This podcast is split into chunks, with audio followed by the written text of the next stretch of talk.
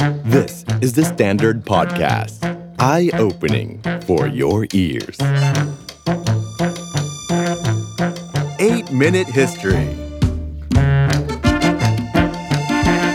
อยู่ที่ประวัติศาสตร์ของนักเศรษฐศาสตร์นะครับ จอห์น เมนัดเคนส์ของอังกฤษนะครับ การเปิดตัวอย่างยิ่งใหญ่ของเศรษฐศาสตร์แบบเคนส์หรือว่า Keynesian Economy นะครับ เกิดขึ้นหลังจากการที่นโยบาย New Deal ของประธานาธิบดีรูสเวลล์นั้น สามารถพาเศรษฐกิจสหรัฐนะครับ ฟื้นตัวได้หลังจากฟอกสบู่แตกรุนแรงในปี 1929 ด้วย ทีนี้กลับมาดูกันบ้างครับว่าเสียงตอบรับจากทางอังกฤษ ซึ่งเป็นบ้านเกิดเมืองนอนของเขาต่อนโยบายนี้นะครับจากหนังสือที่มีชื่อว่า Means of Prosperity นั้นเป็นอย่างไรครับ รัฐบาลอังกฤษถกเถียงกันเยอะเลยว่านโยบายนี้ดีหรือไม่ แต่ที่สุดก็ถกเถียงกันไปกันมาบนกระดาษครับ โดยที่ไม่ได้ถูกนำไปใช้แต่อย่างใดด้วยนะครับ ในขณะที่นโยบาย New Deal ของสหรัฐอเมริกานั้นถูกปฏิบัติ มีการอัดฉีดเม็ดเงินมหาศาลเลยนะครับ จากภาครัฐเข้าไปสู่ระบบเศรษฐกิจของอเมริกา ดังนั้นจะพบว่าการจ้างงานเพิ่มขึ้น มีโครงการใหม่ๆเกิดขึ้น ในช่วงเวลานั้นที่มีการปฏิบัตินโยบาย New Deal นโยบายการลงทุนจากภาครัฐเกิดขึ้นมโหฬารครับ แน่นอนว่าเป็นการปฏิรูปโครงสร้างของรัฐ เช่นนโยบายนะครับ ที่เขาเรียกกันว่า 3R หรือว่า Relief for the Unemployed รัฐเองมีการอัดฉีดด้วยการสร้างโครงการมหาศาลไม่ว่าจะเป็นเขื่อนนะครับ Hoover Dam หรือโครงสร้างพื้นฐานครั้งใหญ่ ๆ เลย การปรับปรุงพื้นที่การเกษตรพูดง่าย รัฐยินยอมที่จะไปกู้เงินมา แต่ว่าเอาเงินที่กู้มานี้เนี่ยอัดฉีดเข้าไปในระบบเศรษฐกิจให้เกิดการจ้างงาน วงจรเศรษฐกิจสามารถหมุนได้เพราะสภาพคล่องที่รัฐเติมเข้าไปด้วยนี่แหละครับ ในทศวรรษ 30 นี้เคนส์เองได้มีการเขียนงานเพิ่มเติมที่ถือว่าเป็น masterpiece ของเขาครับ ในปี 1936 ที่มีชื่อว่า The General Theory of Employment Interest and Money สำหรับหนังสือเล่มนี้ครับพูดถึงบทบาทของรัฐ ในการที่จะเข้าไปแทรกแซงเศรษฐกิจอย่างสมบูรณ์แบบ ย้ำอันนี้แตกต่างไปจากอดัมสมิธโดยสมบูรณ์แบบเลยนะครับ รวมถึงหนังสือเล่มนี้ยังพูดถึงข้อเสนอแนะเชิงนโยบายนะครับ ผ่านนโยบายการคลัง ผ่านการใช้กลไกภาษี งานชิ้นนี้ถือเป็นงาน masterpiece ของเขา แต่แน่นอนครับ มันกลายเป็นเป้าใหญ่ที่คนวิพากษ์วิจารณ์ต่อมา ภาษาละตินเขาเรียกว่างานที่เป็น masterpiece แต่ถูกวิพากษ์วิจารณ์เยอะเขาเรียกว่า magnum opus เรียกแขกมากมายมหาศาลในการวิพากษ์วิจารณ์ทฤษฎีของเขา อย่างไรก็ตามครับ การอัดฉีดสภาพคล่องอย่างมหาศาลจากภาครัฐ แบบที่รัฐเองต้องกู้เงินกลายเป็นหนี้สาธารณะ ยุคเราได้ยินกันเป็นประจำแล้วนะครับ เพราะพบว่าคงไม่ใช่เฉพาะประเทศเราที่มีการกู้หนี้ยืมสินมา รัฐบาลก็จะมีหนี้สาธารณะ แต่รัฐบาลประเทศอื่นๆครับเช่นสหรัฐมีหนี้สาธารณะมากกว่า 150%ของ GDP ญี่ปุ่นมีหนี้สาธารณะกว่า 200%ทั้งหมดล้วนแต่ได้รับอิทธิพลมาจากเคนเซียนอีโคโนมีคนนี้ทั้งนั้นแหละครับสำหรับเคนส์ครับยังมีอีกหนึ่งทฤษฎีครับก็คือทฤษฎีการวัดความคุ้มค่าของการใช้หนี้สาธารณะ แนวความคิดนี้ครับ แนวความคิดที่นักเศรษฐศาสตร์จะได้ยินคำว่า multipliers คือใช้เงินอัดฉีดเข้าไปแล้ว เงินหมุนทำให้เศรษฐกิจเติบโตกี่รอบ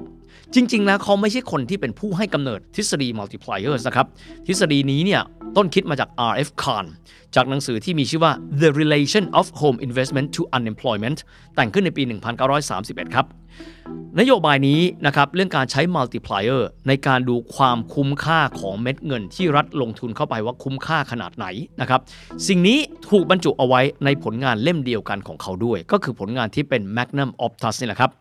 สำหรับนโยบาย New Deal นี้เนี่ยนะครับได้รับการยอมรับกว้างขวางหลาย ๆ ชาติในช่วงหลังเศรษฐกิจตกต่ำ1929 พยายามเอาไปใช้ครับ แต่มันเอาไปใช้ไม่ได้เพราะอะไรครับ ณเวลานั้นการก้าวขึ้นมามีอำนาจของนาซีเยอรมัน ภายใต้อดอล์ฟฮิตเลอร์ทำให้ทั่วโลกต้องหันไปมองประเด็นความมั่นคง มากไปกว่าประเด็นทางเศรษฐกิจด้วย แต่จะว่าไปแล้วนะครับการเกิดขึ้นของสงครามโลกครั้งที่ 2 นี้เนี่ยมันเป็นอย่างที่เคนส์เตือนเอาไว้ครับ ว่าแรงแค้นของคนเยอรมนี ซึ่งเกิดขึ้นจากความไม่เป็นธรรมของสนธิสัญญาแวร์ซายทำให้เยอรมันเจอปัญหาเงินเฟ้ออย่างมหาศาล hyperinflation จนต้องยกเลิกสกุลเงินเดิม สร้างสกุลเงินใหม่ ภายใต้รัฐบาลของกุสตาฟสเตรเซมันน์ฟื้นตัวได้บ้าง แต่เกิดเศรษฐกิจตกต่ำอีกในที่สุดครับ ปัญหาทางเศรษฐกิจแบบนี้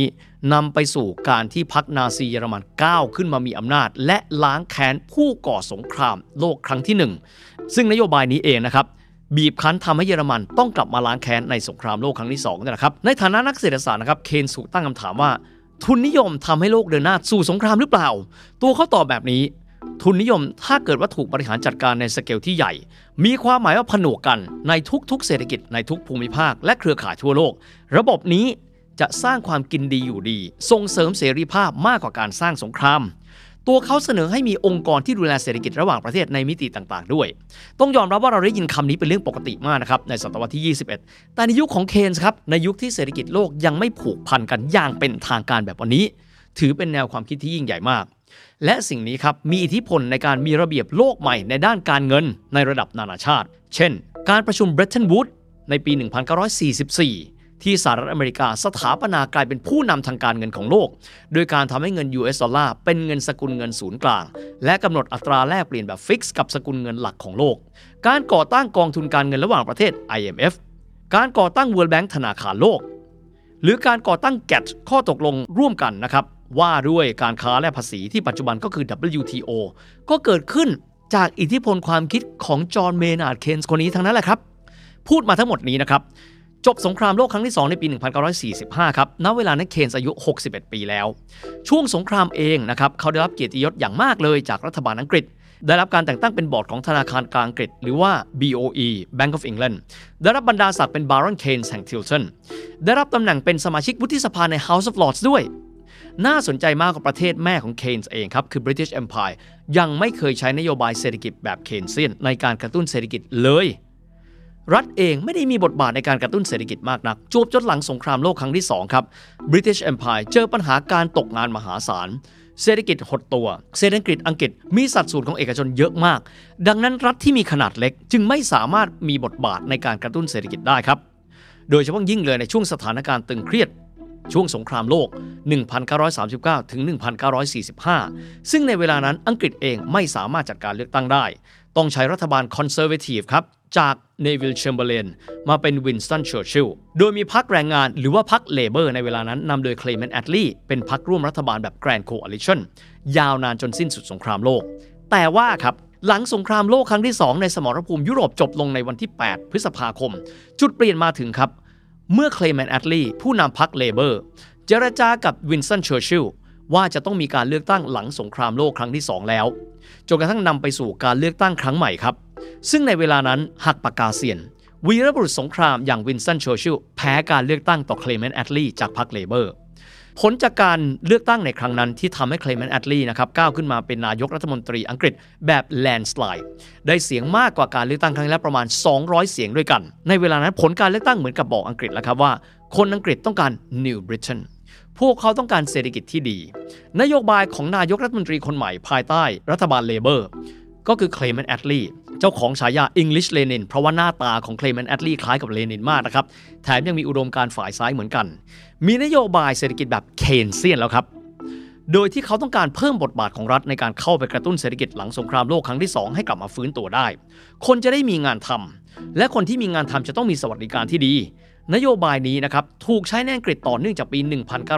1945 ต่อเนื่องมาอีก 34 ปี เคนส์ครับเสียชีวิตในปี 1946 เขาบอกกับเฮนรี่เคลย์ศาสตราจารย์ทางเศรษฐศาสตร์และที่ปรึกษาของธนาคารแห่งอังกฤษบอกว่า ผมว่าเราต้องพึ่งตัวเองในการหาทางออกจากมือที่มองไม่เห็น ผมตัดมันออกจากสมการทางเศรษฐศาสตร์เมื่อ 20 ปีก่อนหน้านั้นแล้ว เป็นการยืนยันนะครับว่าตัวเขาไม่เคยเชื่อว่า ระบบทุนนิยมจะเดินหน้าได้ โดยไม่มีการแทรกแซงจากมือที่มองไม่เห็นณเวลาที่ทฤษฎีเศรษฐศาสตร์เขาถูกเอามาใช้ในอังกฤษนะครับ ตอนนั้นเขามีอายุ 61 ปี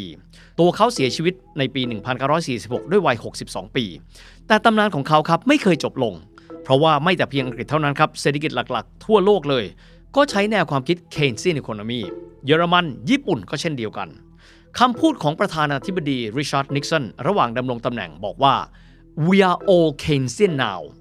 เป็นการสรุปใจความที่ดีที่สุดว่าโลกทั้งใบณ เวลานี้ใช้นโยบายกระตุ้นเศรษฐกิจโดยภาครัฐของ Keynesian ด้วยกันทั้งหมดครับ ทีนี้หลังสงครามโลกครั้งที่ 2 ครับ ต้องยอมรับว่าทั่วโลกแทบจะใช้โมเดลเดียวกันหมดแล้ว และนโยบายนี้ได้ผลครับ การเดินหน้าต่อไป นโยบายที่บอกว่ารัฐจะต้องกู้เงินมากระตุ้นเศรษฐกิจ เป็นการใช้การคลังแบบขาดดุลหรือ budget deficit นะครับ ถือเป็นแนวคิดที่นักเศรษฐศาสตร์จำนวนมากเลย เห็นดีเห็นงามกัน แต่ทั้งนี้ทั้งนั้นครับ นักเศรษฐศาสตร์อีกสำนักหนึ่งก็คือ Chicago School of Thought บอกว่ามันเป็นการสร้างภาระที่ไม่จำเป็นให้กับรัฐ รัฐกู้เงินมาและใช้อย่างไม่รับผิดชอบ แบบไม่จบไม่สิ้น และนี่แหละครับ คือวิวาทะระหว่าง 2 สำนักใหญ่นะครับเคนเซียนกับสำนักชิคาโก เปรียบเทียบกันสักเล็กน้อยครับว่า ความยิ่งใหญ่ของวิวาทะเรื่องบทบาทของรัฐต่อการกระตุ้นเศรษฐกิจนี้ ยิ่งใหญ่ไม่แพ้นะครับวิวาทะนะครับของสงครามว่าด้วยเรื่องของกระแสไฟฟ้า ระหว่างโทมัสเอลวาเอดิสันกับนิโคลาเทสลาที่เขาเรียกกันว่า war of currents แบบนั้นเลย แนวความคิดของอังกฤษนั้นใช้นโยบายแบบ Keynesian ครับ ถามว่าใช้ได้อย่างไร เพราะว่ารัฐอังกฤษมีขนาดค่อนข้างเล็กมากครับ นโยบายของเคลเมนต์แอตลีในเวลานั้น คือการที่ซื้อกิจการของเอกชนนั้นมาเป็นของรัฐครับ จากนั้นมีการให้สวัสดิการ เพิ่ม safety net และ welfare ผ่านองค์กรของรัฐพูดง่าย เป็นแบบรัฐวิสาหกิจ สิ่งนี้เองครับถือเป็นต้นแบบแบบใหม่ของอังกฤษ ประเทศที่ไม่เคยมี welfare มาก่อนหน้านั้น นโยบายนี้ทำให้รัฐสามารถที่จะเอาเงินที่กู้มานี้ เข้าไปใส่ในระบบเศรษฐกิจได้มากขึ้น นอกเหนือไปจากนี้ครับ อังกฤษเองณ เวลานั้นเริ่มต้นใช้นโยบาย สร้างหลักประกันสุขภาพ ที่เขาเรียกกันว่า NHS National Health Services ในปี 1946 ครับ ซึ่งถือเป็นการอัดฉีดเงินเข้าไปสู่ระบบเศรษฐกิจของรัฐบาลเคลเมนต์แอตลีด้วย แต่แน่นอนครับต้นทุนของรัฐบาลสูงกว่าก่อนหน้านั้น มหาศาลทีเดียว นโยบายนี้เดินหน้าต่อมานะครับไม่ว่าจะเป็นยุคที่ 2 ของวินสตันเชอร์ชิล นโยบายนี้ถูกเดินหน้าต่อมาในยุคของนายกรัฐมนตรีแอนโทนีอีเดนแฮโรลด์แมคมิลลันดักลาสโฮมส์แฮร์โรวิลสันจวบจนกระทั่งถึงยุคของเอ็ดเวิร์ดฮีธและเจมส์คัลลาแฮนแต่ทีนี้ครับเราหันมามองเรื่องของบริบททางเศรษฐกิจของอังกฤษกันบ้างครับว่า การใช้รูปแบบของ Keynesian Economy ในอังกฤษนั้น ต้องบอกว่าแตกต่างไปจากที่อื่นนะครับ เพราะว่ารัฐบาลอังกฤษใช้เงินในการแปรรูปกิจการของเอกชนมาเป็นกิจการของรัฐ ต้นทุนค่อนข้างสูง นอกจากนี้สหภาพแรงงานมีอำนาจในการต่อรองสูงขึ้นด้วย เพราะมีเรื่องของตัวรัฐสวัสดิการที่เกี่ยวข้อง โลกในยุคนั้นเกิดเงินเฟ้อมหาศาล เพราะว่าเกิดสงครามนะครับยมคิปปัว ที่อิสราเอลนั้นรบกับชาติอาหรับทำให้ราคาน้ำมันนั้นปรับตัวขึ้นถึง 4 เท่าตัว ดังนั้นสิ่งที่เกิดขึ้นคือเงินเฟ้อมหาศาล และอัตราการว่างงานสูงถึงระดับ 20%ด้วย จนในที่สุดครับ คนอังกฤษตัดสินใจเลือกพรรคคอนเซอร์เวทีฟในการเลือกตั้งปี 1979 และในเวลานั้นผู้นำพรรคอนุรักษ์นิยมก็คือนางมาร์กาเร็ตแทตเชอร์ครับ เธอเปลี่ยนทุกสิ่งไป เธอไม่เพียงแต่ปฏิเสธระบบสวัสดิการ เธอปฏิเสธความแข็งแกร่งของสหภาพแรงงาน เธอปฏิเสธการมีบทบาทของรัฐในการกระตุ้นเศรษฐกิจด้วย เธอเลือกที่จะลดบทบาทของรัฐให้น้อยที่สุด ให้เอกชนเข้ามามีบทบาทอย่างเต็มที่สุดโต่งพูดง่ายๆ เหวี่ยงกันไปคนละขั้ว ในยุคของ Mrs. แทตเชอร์เงินเฟ้ออังกฤษ 20%คนตกงาน 2 ล้านคน เธอเชื่อว่าปัญหามันอยู่ที่ คนอังกฤษเคยตัวกับการให้ความช่วยเหลือของภาครัฐ คนอังกฤษเคยตัวกับการจ้างงานที่มีเงินสูงและมีสวัสดิการสูง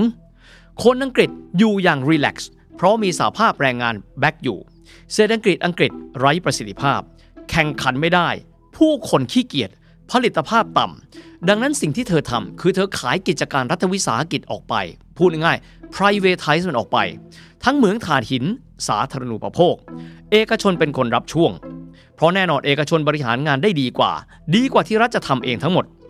สถานการณ์อาจจะไม่ได้ดีขึ้นนะครับในช่วง2-3ปีแรกของเธอ แต่ด้วยความที่เธอนั้นได้รับคะแนนนิยมจากการที่เธอพาอังกฤษชนะสงครามฟอกแลนด์ทำให้เธอถูกเลือกตั้งในสมัยที่ 2 ซึ่งเศรษฐกิจของเธอ สามารถพาอังกฤษกลับมายิ่งใหญ่ได้อีกครั้งหนึ่งเศรษฐกิจอังกฤษบูมขึ้นมาอีกครั้งในปี 1983 คือปีที่เธอชนะการเลือกตั้งสมัยที่ 2 และทำให้เธอชนะการเลือกตั้งสมัยที่ 3 ในปี 1987 ครับ พูดง่ายๆเธอนั้นปฏิเสธเศรษฐกิจแบบ Keynesian ที่รัฐจะต้องช่วยเหลือ รัฐต้องอัดฉีดสภาพคล่องเข้าไป เธอเลือกที่จะดำเนินนโยบายเศรษฐกิจแบบมิลตันฟรีดแมนและเฟรเดอริกฮาเยกของสำนักชิคาโกมากขึ้น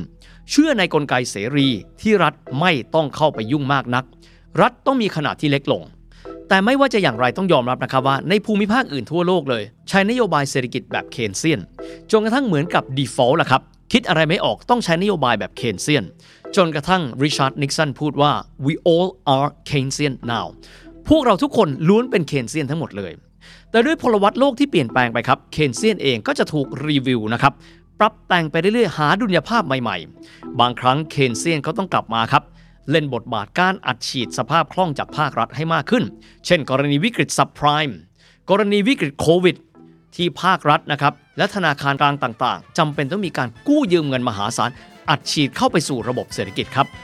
เคนจากเราไปแล้ว 77 ปี แต่ปฏิเสธไม่ได้เลยนะครับว่า all of us are Keynesian ครับ The Standard Podcast Eye Opening for your ears